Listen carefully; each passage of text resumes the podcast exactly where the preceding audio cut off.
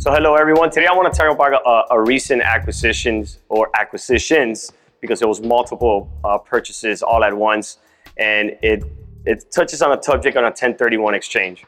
And this was one of the most challenging things that I've done in my career. Uh, we were very privileged to have one of our partners uh, come out of a very successful exit on a, on a property he had for many years. Uh, but he ran into the challenge that he had to 1031 this property into another deal. And if you ever participated in a 1031 or have not, it's a very challenging transaction as you know people use it all the time but your window of acquisition is very short. You have 45 days to identify three properties and then you have the six months to close it. Now during that window of 45 days it is all hands on deck trying to find a deal.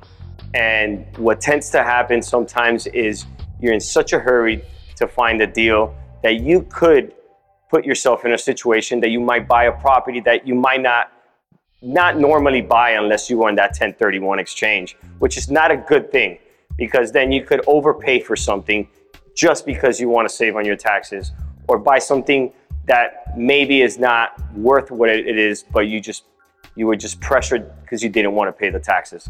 I see that happen all the time. So this particular deal, uh, we had to move a large sum of money. Uh, and we were on the hunt to find properties, but it was very challenging.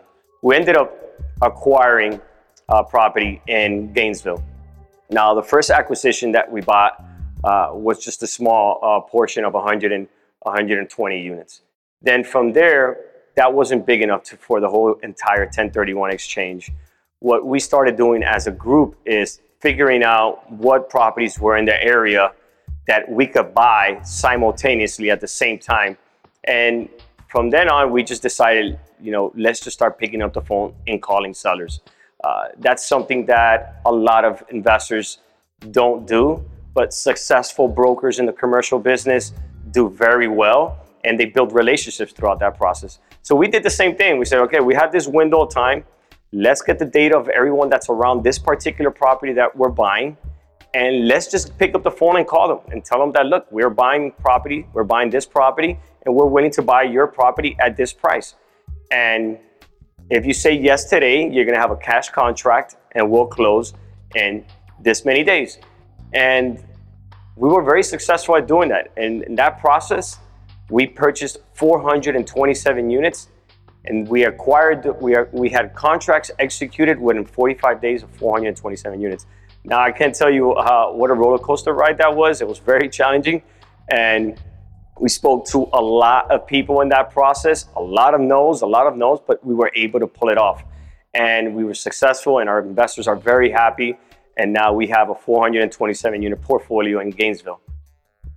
So this type of asset was not a traditional multifamily where it's all in, all the units are together in one place in a gated community or anything like that.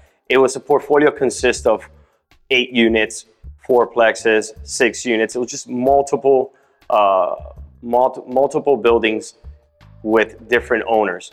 Uh, but what we found in this community is that there was only a few owners who owned all these properties next to each other. So it made it it made it very it made it easier for us um, to speak to a couple owners that owned 30 units here, 100 units here, 180 units here, and that's how we were able to get to 427. So what? So ba- basically, what I'm trying to say is, you know, sometimes you, you gotta you gotta get creative on how you buy apartments and multifamily. In the past, we've bought apartment complexes next to each other or smaller units, different folios of 20, 10 units, fourplexes, and we've bought small communities that consist of that type of asset.